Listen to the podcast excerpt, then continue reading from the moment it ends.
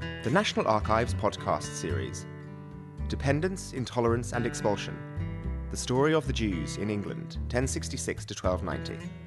Presented by Adrian Jobson and Sean Cunningham. Thank you for coming again.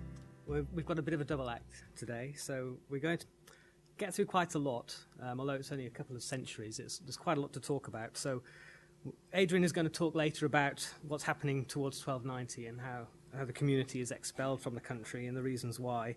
And I'm going to say a bit more at the start about um, how the, the, Jewish community developed under the English kings, mainly from Henry I onwards. So the first thing to notice is that there's not really any evidence of a, a Jewish population in England before the Norman conquest. I think we have William of Malmesbury to, to thank for suggesting that the Jews entered around about 1070, recruited from William I's Norman lands mainly because of their, their skills in finance. And obviously, this was something that the new crown in England needed, both for loans and also for the skills in, in managing the new income. So it's not until really around about 1100 that we get some sort of idea of what conditions or what restrictions the Jewish population lived under. And we've got this Charter of Liberties, which was confirmed by King John in 1201, but really was going back probably into the, the mid 12th century, and it, it established the Jews were the king's property, and their privileges included rights of court and, and the way things could be tested in court, and then how people could swear on their own holy books. The jurisdiction in cases involving Jews was with the royal courts and the custom, constables of King's Castle. So these, these liberties cost the Jews 4,000 marks, which was a huge amount of money, and this is, this is one of our earliest charters, King John Charter from 1204, which, is, which establishes the rights of the Jews in England.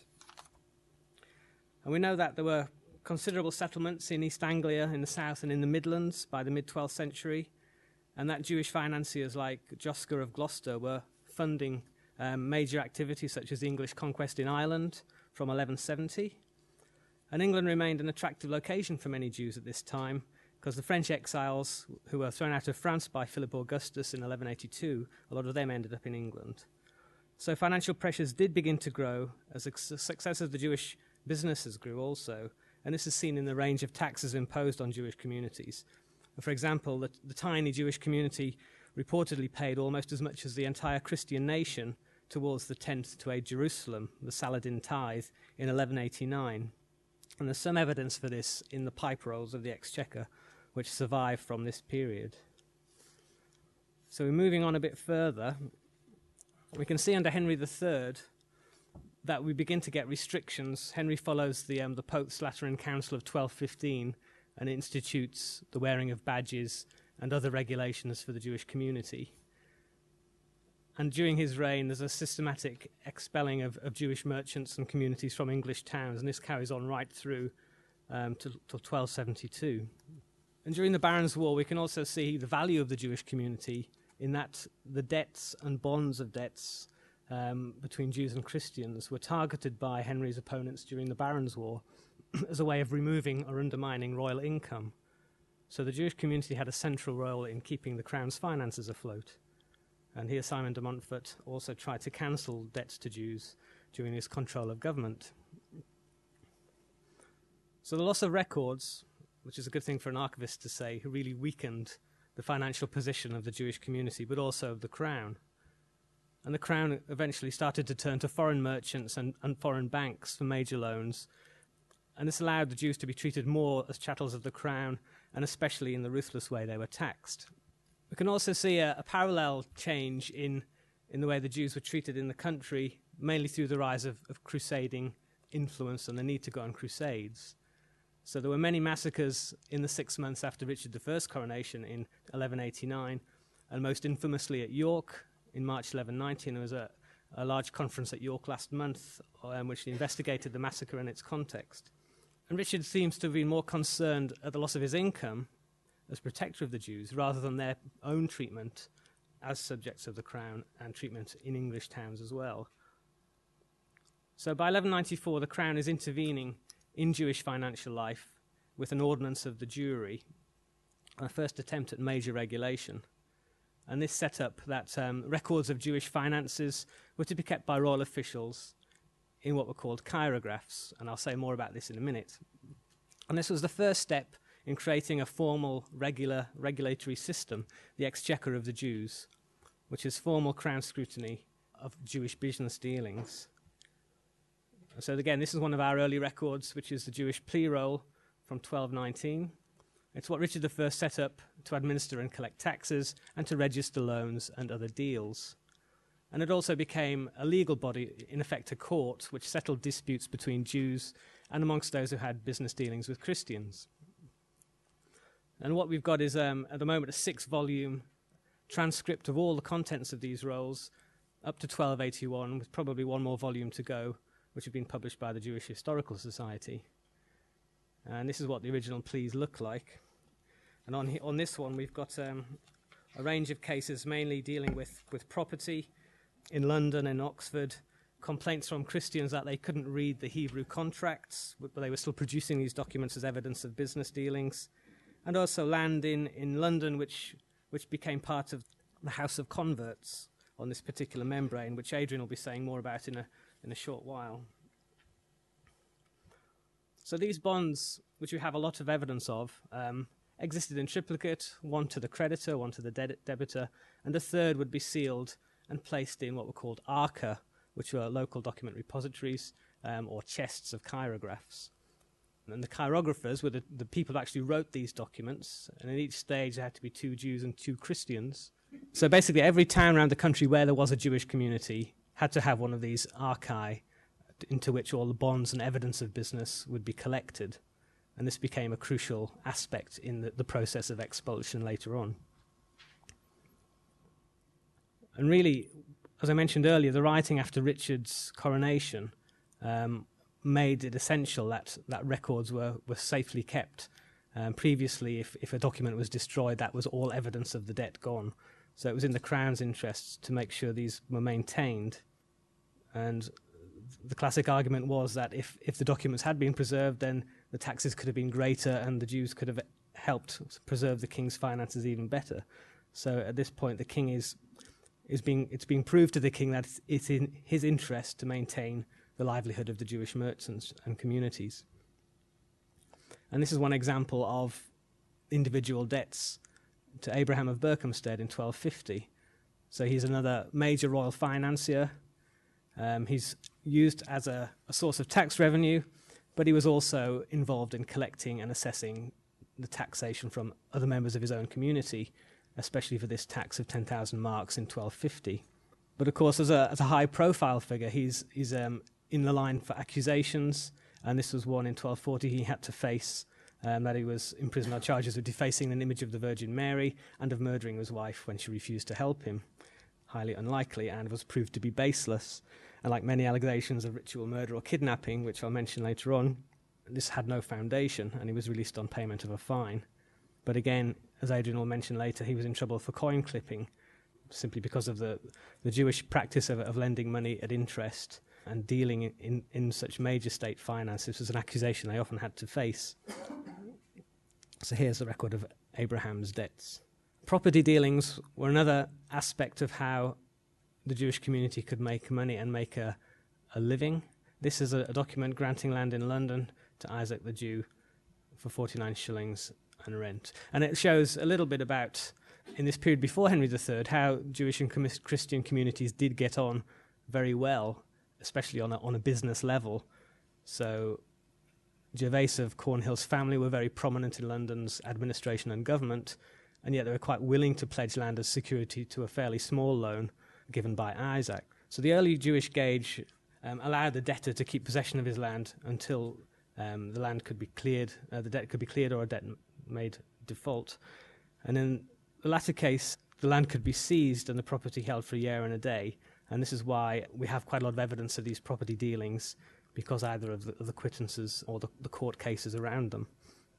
So this is quite an early example in terms of our, our collection here.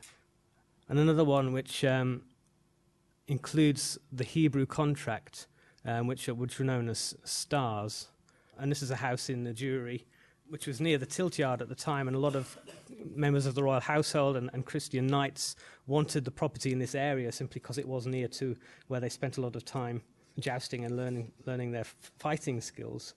So it, it's a good example of how property was important in terms of building up finance and influence. And again, you can see the indented top and the Hebrew writing at the bottom as proof that it's a, a dealing between Christians and, and Jews. And again, this is another one in London.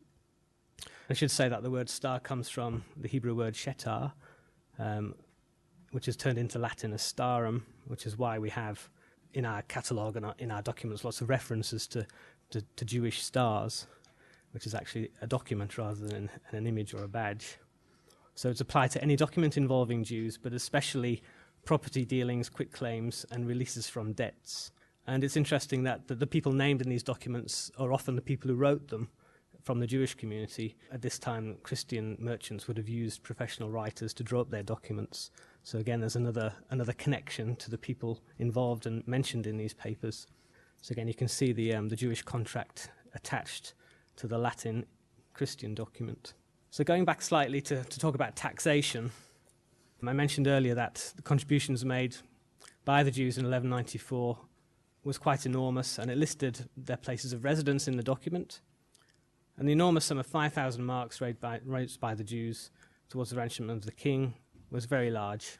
And when the, the leaders of the Jewish communities met at Northampton, they, they agreed the total that they would contribute to this. And this was um, basically how the interaction between the Crown and the Jewish community was, was managed through the election of, of a community representative or leader and just the, the relationship between what was created by the London community and what also the Jewish community could could generate in terms of wealth as royal chattels was demonstrated by this tax. So the Jews um, around the country raised three times as much the, as the whole of the city of London, which shows the relative wealth of these two merchant communities at the time.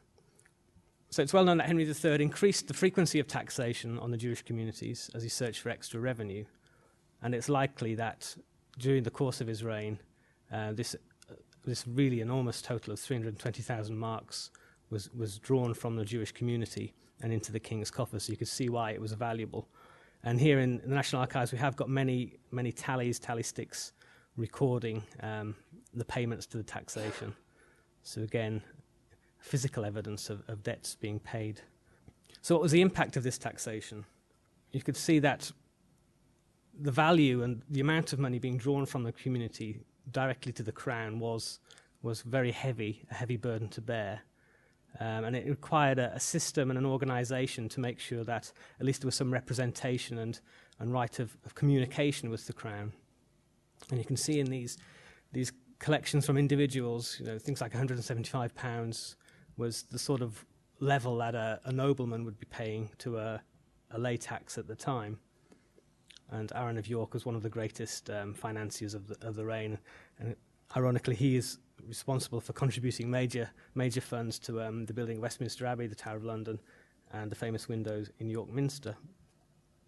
So he served as the archpresbyter, the leader of the Jewish community, 1236 to 43. But the pressure was so so much that he basically was forced to prepay his death duties during the last years of his life, which drained his estate completely and shows that Henry III was almost prepared to ruin the wealthiest Jews to get his hands on their money in any which way he could.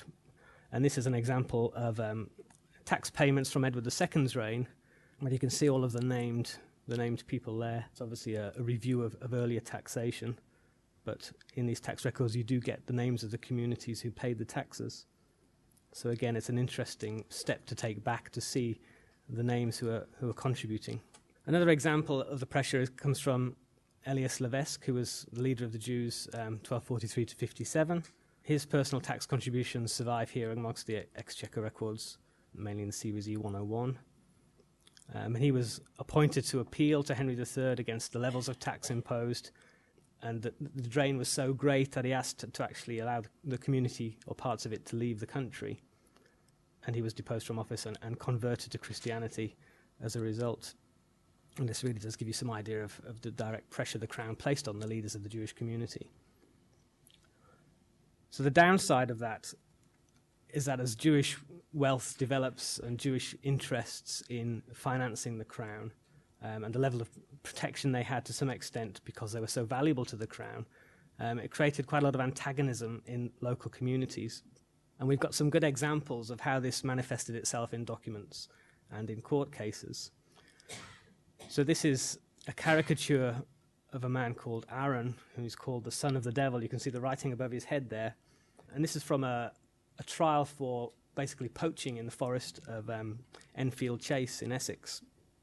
A group of his sons and some Christian men stole some royal deer, and yet he is the one condemned as son of the devil. So it shows something of how representations could be made. This is also um, the earliest English example of, of the badge of shame that was ordered by the Lateran Council of, of 1215. So you can see he's wearing it on his um, on his clothes here. And by 1277, every Jew over the age of seven would have worn this identifying mark. Obviously, some modern parallels there. And just for a close up, with the text of the of the court case next to it. This is one of our more famous um, images as well. This is written on the top of um, a receipt roll for Jewish taxation from 1233, and it's the Norwich, Norwich section. And there's a very good part of our education website which dissects this image and goes into the, the sort of symbolism and, and what, what's trying to be told by the clerk who basically scribbled this on the roll as he was drawing up the tax returns. What we've got is, is Isaac fil Jurnet at the top there with the three faces, um, who is facing in different directions because of the different businesses and different activities he's, engaged in. He's also um, owns the dock in Norwich. He owns lots of warehouses and property. He finances the royal royal coffers, and he's also doing personal money lending in the region. And Mosse Mokke here and his wife Abigail are his chief agents for collecting debts in the city.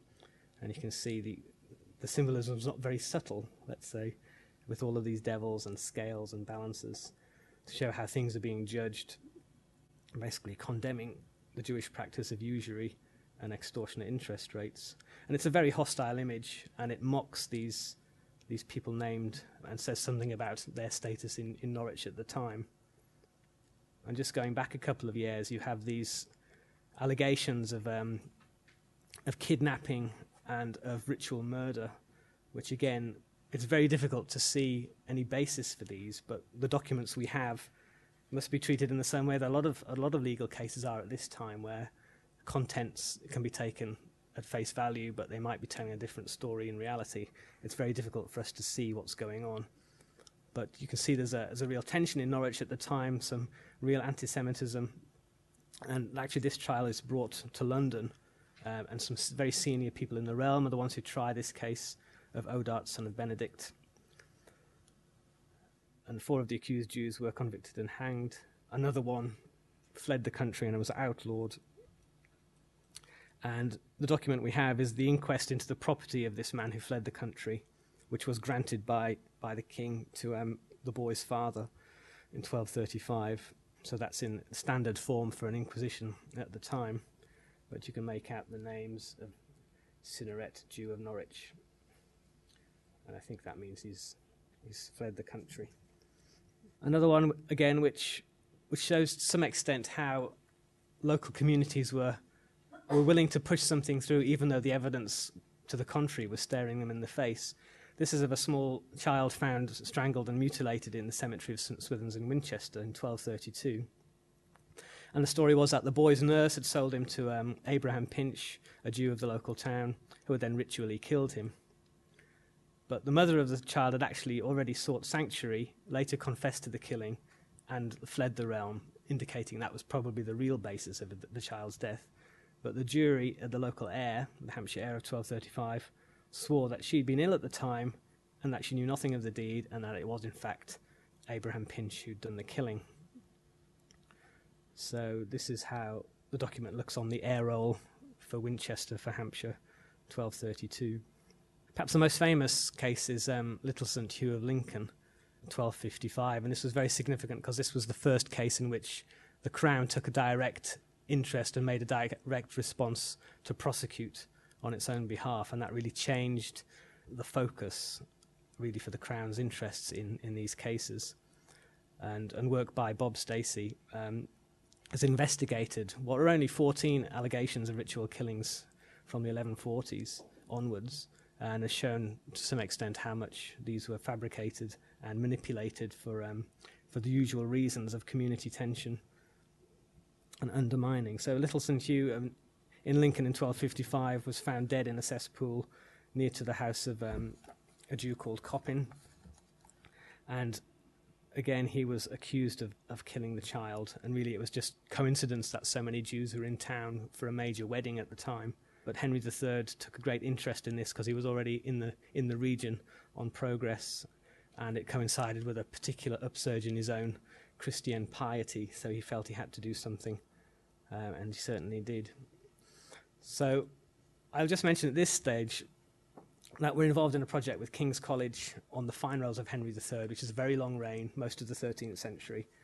And for the first half of the reign, there's some very good search engines available on these rolls, and you can really get into these particular fine rolls, which are rolls of, um, of fees and fines paid to the crown for favour, for office, um, for influence, but also to discharge debts and obligations.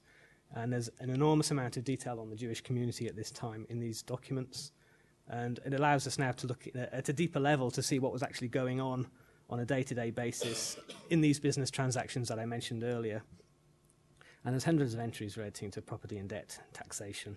And it really does show how the nature of the Jewish position in England changed during Henry III's reign. And that's the address, finerollshenry3rd.org, if you want to go and have a look. And there are some mini essays, uh, and this is, a, this is an essay about the, the case of St. Hugh of Lincoln, um, which I just mentioned. So there's two of these mini essays by Professor David Carpenter of King's College, which goes into the full background detail of what was going on. So it says an awful lot about the Jewish community at the time. So on that note, I will hand over to Adrian, who's going to tell you a little bit more about what happens later on. Thank you. Okay, thank you, Sean, and uh, good afternoon, everyone. Okay, the Domus Conversorum is a house of converts that was founded by Henry III in 1232. It was sited in Chancery Lane in central London, just around the back of the modern um, High Court. Its purpose was to house those Jews who had converted to Christianity, and it housed both men and women, so it was both sexes. Daily life within the house of the Jews, the house of the converts, is, was daily life was modeled on monastic practice. So they lived a very monastic sort of style, communal tables, communal living, uh, communal eating, lots of praying. Each inmate or resident received a weekly allowance from the Crown of 10 pence per man and 8 pence per woman. And they were all overseen uh, by a priest who usually was, or quite often was, a convert himself. Now, the house itself continued in use throughout the Middle Ages and well into the 18th century. Um, after the expulsion, a few people still carried on residing there, and you'll hear a bit more, bit more about those in a moment. Now, that's the house of the converts in the, the chapel of it in the mid to late 18th century, and this is what it looks like now in the 21st century. It's still there in Chancery Lane, on the site of the old Public Record Office building, which is our predecessor organisation. The converts themselves. Before the mid 13th century, numbers were relatively small. There are known uh, instances of one or two individuals who had converted and was in the service of the crown, but the numbers were very, very small.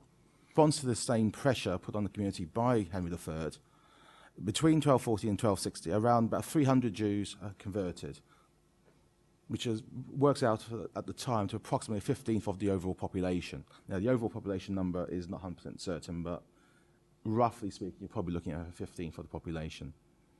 And whenever a Jewish individual converted, all their chattels was forfeit to the crown, which is why they went to the House of the Converts and got a daily, weekly handout from the crown financially too, so they could actually live. Statute of the Jewry. Edward II has just come back from his crusade in, in the Holy Land. Uh, he's in need of money, and consequently, as part of the, the, deal, is they pay him money and he passes a statute on for the for the general population. And one of the, the statute was passed was a statute of the Jewry in 1275. Now, this was in October 1275 at Westminster. The provisions in the Act or the statute included that no Jew shall lend at usury either on land or rent no interest to accumulate on current loans after the 13th of October 1275. Only half the land and chattels of a Christian confiscated for non payment. So, whereas before you lost everything for being confiscated, at this, at this point onwards, you only lost half the land and half the rent you had. No Jew could acquit a Christian of a debt without royal consent, and every Jew should wear a distinguishing mark on his clothing. Again, a reinforcement of the um, ruling of the Lateran Council in 1215. And again, all Jews over 12 were to pay an annual tax of three pence a year.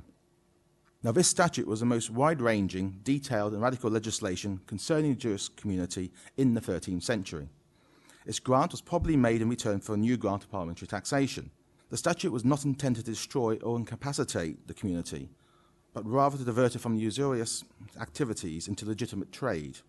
In essence, the statute stopped Jews from lending money at interest, but what was new was that they could have commercial intercourse with Christians in order to carry on lawful trading by buying and selling. In practice, however, this attempt at the economic emancipation of the Jewish community in England was blunted by the continuing rule that Jews could only live in a restricted number of towns and that they could still need a royal permission to sell property. So they could sell property, but they needed the crown to actually authorize it. And here's a copy of the statute of Jewry in, in the public records here, Kew. Now, a lot of the pressure continued. The pressure continued after the statute of Jewry, and there was a um, lot of pressure from the church to, to go after those who had converted and then reverted back to Judaism. Now, after controversial, a lot of this came after the controversial conversion of a Dominican friar known as Robert of Reading. And the king faced a lot of pressure from the church, especially the Archbishop of Canterbury, John Peacham, John Peckham, to act against those Jews who converted to Christianity, but who had later recanted and returned to original faith. In response to this pressure, the Crown decided to act. The Mayor and Sheriffs of London were ordered in a royal writ dated the 14th of November, 1278, a copy of which you can now see on the screen in front of you, and they were ordered to arrest 11 named apostates, a mixture of both men and women. Amongst those prescribed were Rosa of Dorking, Bella of Bristol, and Slemmer of Bedford. In response to the order, the mayor had rep- replied stating that the group had fled into the London Jewry and therefore out of his immediate jurisdiction. The thing you might notice is they all have quite westernized names. When the, the Jewish converted to the, to the crown to Christianity, they were given Christian name. Henry of Winchester, John of Bedford, things like that. Quite often the name taken was named after the, the person who had converted them or convinced them to convert. Now, the pressure increased, not just um, with regards to religion, but also from financial aspects as well. And coin clipping persecutions was one way increasing the pressure on the community. Now, coin clipping was an illegal practice that reduced the value of the realm's coinage. So essentially, if you have a round coin, a silver coin, if you cut a bit off it, it's not longer worth the penny it used to be worth before it was cut. And you'll see what I mean when I have an image of a coin in a second to show you what I mean by clipping of a coin. And basically, people store these coin clips up, melt them down so they can make money for themselves. Obviously, the Crown wasn't particularly happy with that. And there are lots of complaints about devalued coinage. In December 1276, the judges, some judges were ordered to investigate allegations, but they had very little impact. One or two people were um, prosecuted, but never actually got anywhere with the prosecutions. But in November 1278, a new concerted effort is made, and they're really going for it this time. Undercover agents are sent to gather evidence in advance, including a convert, Henry of Winchester, who was able to move between both communities with ease and collect evidence in advance of the actual formal trials. Some Christians were arrested, but most of the accused were Jewish. Now, the trial process itself formally started in January 1279. Justice was harsh and swift. Over 600 Jews were imprisoned. 269 were executed or believed to be executed in London and Middlesex alone. Now, only three Christians are thought to have been hung as part of this process the most of those who have been arrested who are Christian were released after paying large fines to the crown. Now, after six months or five months of um, prosecutions and hangings and executions, uh, enough was enough, they decided. And on the 7th of May 1279, royal orders were issued to those to release those still in prison, but who could afford to pay a fine to the crown for their release. Now, this is an example of a Henry III coin. And when I talk about coin clipping, if you can see at the top, you've got the little beaded edge that should go the whole way around the coin. It's been cut off. So someone in the past has taken that off, melted it down to make their own silver coins. And that devalues a, co- uh, a coin of the value because this amount of silver is, is, uh, is, actually worth. So if you reduce this amount of silver in the coin, it's worth less physically than it is before and it has an effect on trade. The expulsion, long term reasons. Heavy royal taxation during Henry III's reign had destroyed the community's financial base. Receipts had fallen from roughly £4,000 per year in the 1240s to around £900 a year in 1278. The community itself was therefore no longer indispensable to the crown. The population had dwindled to just around about possibly a few thousand. Again, we're not 100% certain, but probably around about a couple of thousand in total. There was a campaign to prevent the coin clipping, which falls disproportionately upon the Jewish merchants. The official tone of the church had become much more hardline and hostile due to the rising influence of mendicant orders, such as the Dominicans, especially in the 1280s. And from 1280, all Jews were ordered to attend weekly conversion sermons by the Dominican friars in their local towns. And there were several precedents for expulsion, including, as Shaw mentioned before, in uh, 1182, the French kings ordered every Jew to leave their private estates. The Earl of Leicester in 1231, Simon de Montfort, ordered their expulsion from Leicester in 1231. Southampton expelled their Jews in 1236. The Dukes of Brittany expelled, theirs in 1239. And Bridgnorth in 1274. Alongside those long term reasons, there are a lot more short term as well. Tallage of 1287 brought in substantially less money than expected from the Jewish community. So essentially, the financial benefits of raising the tax on the Jews was outweighed by the cost of actually collecting it. There was a rise of Italian banking families at stage, such as the Riccardi of Lucca, provided with the first of new sources of ready cash and substantial sources of ready cash. There's no longer any influential constituency in England with a vested interest in the maintenance of the Jewish community. There's no longer there they're protecting the community anymore. As long as the king was interested, they were protected. He's lost interest, the community is now vulnerable. There's ongoing refusal to assimilate into the wider Jewish, into the wider Christian population. Again, the more they, they put pressure on the community, the more the Jews acted reacted against it and became more and more you know, ardent in their faith and their, and their practices. Edward I's own personal views had hardened after serious illness in 1286. And in late 1289, he returns from Gascony heavily, heavily in debt. And a whole series of recent policies had generated a series of political grievances, and some recent royal policies. So there's little support for new grants for taxation because of these grievances, without Edward making several key political concessions. And Edward I himself already had form. In 1287, he expelled, the Jews from Gascony. Now, the chronology of the actual expulsion. On the 18th of June 1290, secret orders were sent to each sheriff to seal the archive, the chest of obligations and bonds containing bonds between Christians and the Jews. July 1290, the expulsion was discussed in Parliament at Westminster. On the 18th of July, orders were sent to each sheriff to proclaim the expulsion in their respective counties. On the 27th of July, 1290, safe conducts were, were sent to the same ports, allowing Jewish families to depart in safety. So during the expulsion, they were protected, at least in theory. During the late summer, there were isolated attacks carried out by ship's captains. The evidence for this is rather sparse and, and um, disparate, but there are examples or stories of um, one example of a ship's captain sailing some Jews into the um, middle of the Thames estuary during a low tide, suggesting that they go out and have a walk on the sandbank and then sailing away with all the goods and chattels. Whether it's true or not, the evidence is hard to prove. But there's certainly some isolated attacks probably going on at the stage. On the 1st of September, Cok Hagin, the Archpresbyter of the Jews in England, was allowed to sell his properties before departure. And on the 1st of November 1290, all Jews were supposed to have left the realm. Now, what you can see here is an example of one of those orders to the sheriff proclaiming the expulsion. This one's to the sheriff of Gloucester. And it's a second, if you look at the second item down, third item down, that's the beginning of the entry there. So just to give you, show you. And basically, it orders him to proclaim the expulsion into his community in the county court. And that was for Gloucestershire, but each county would have had similar ones as well. And just from the, side of the text, Jews of the realm of England, they are exiled. So there's your, it's in the text, so it's, it's a highlight so you can see what it says. Now, safe conducts themselves. General letters of safe conduct were issued for Jews to leave the realm with their wives, children, and goods.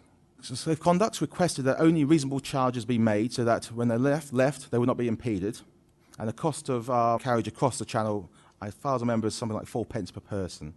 However, a few favoured individuals did get their own personal safe conducts, not a general and specific one for them to carry with them. And here's an example of a safe conduct for Bonamy of York, who was probably the last remaining major financier of the Jewish community in England. And this one's dated 26th of July 1290 and it's rolled on the patent rolls. And the text basically says a safe conduct for Bonamicus, Jew of York, his wife, children, and household, quitting the realm after the expiration of the term fixed by the proclamation touching the restoration of the pledges of Christians, and it's directed to the mayor and bailiffs of York.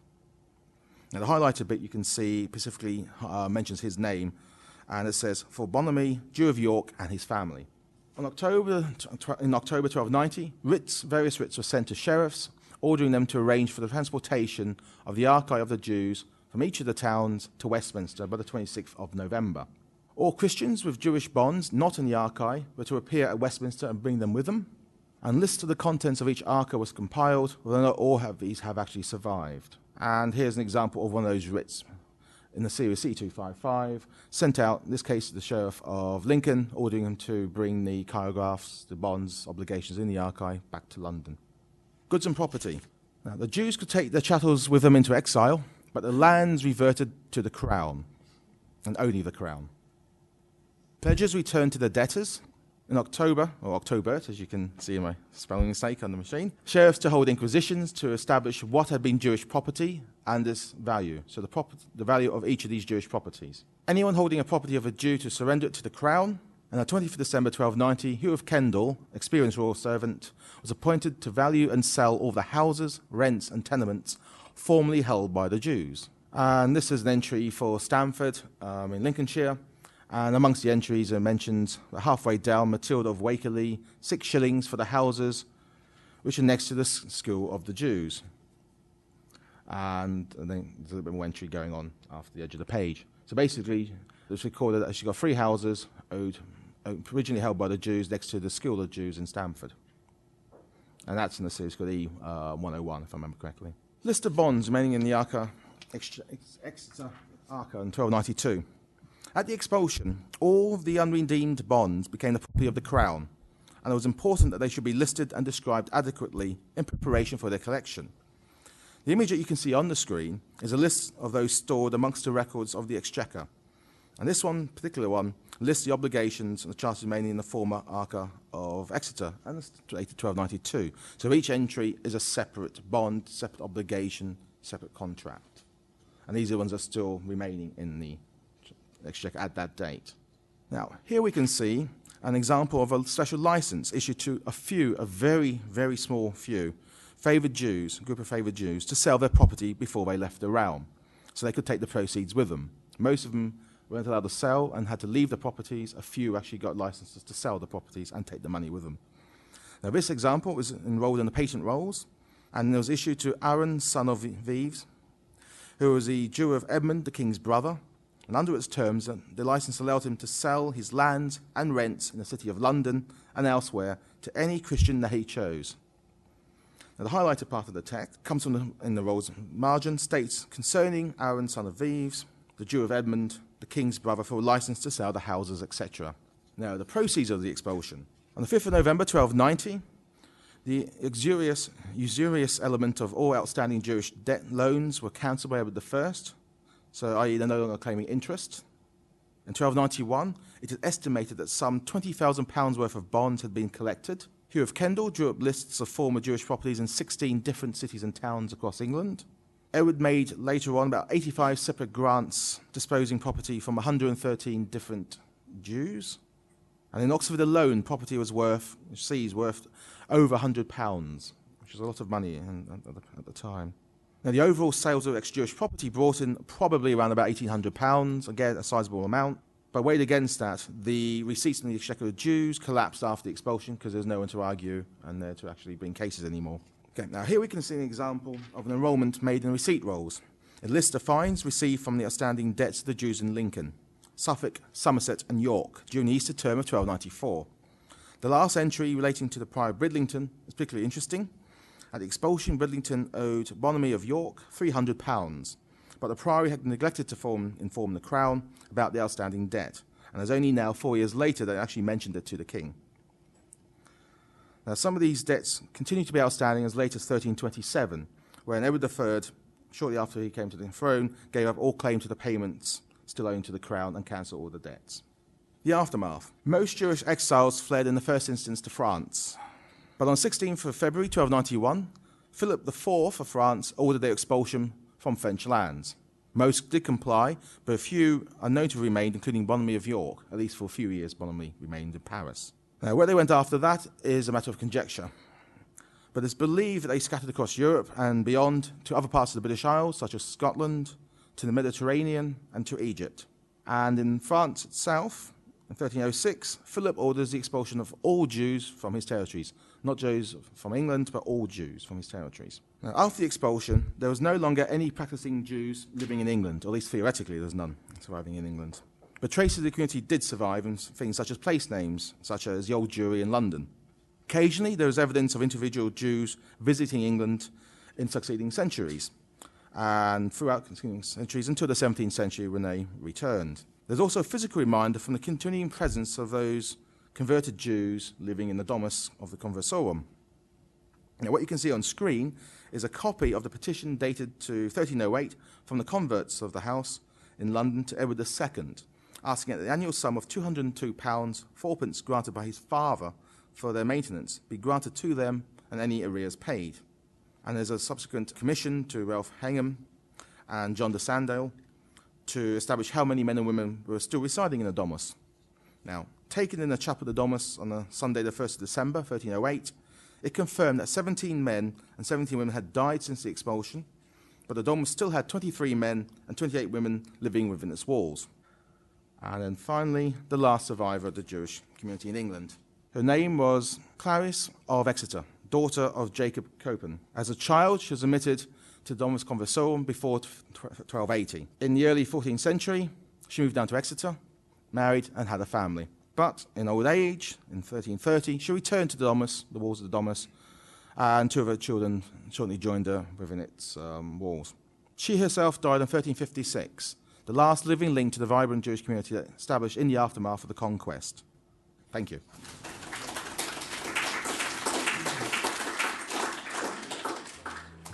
This event was recorded live on the 22nd of April 2010 at the National Archives, Kew. This podcast is copyright to the National Archives. All rights reserved.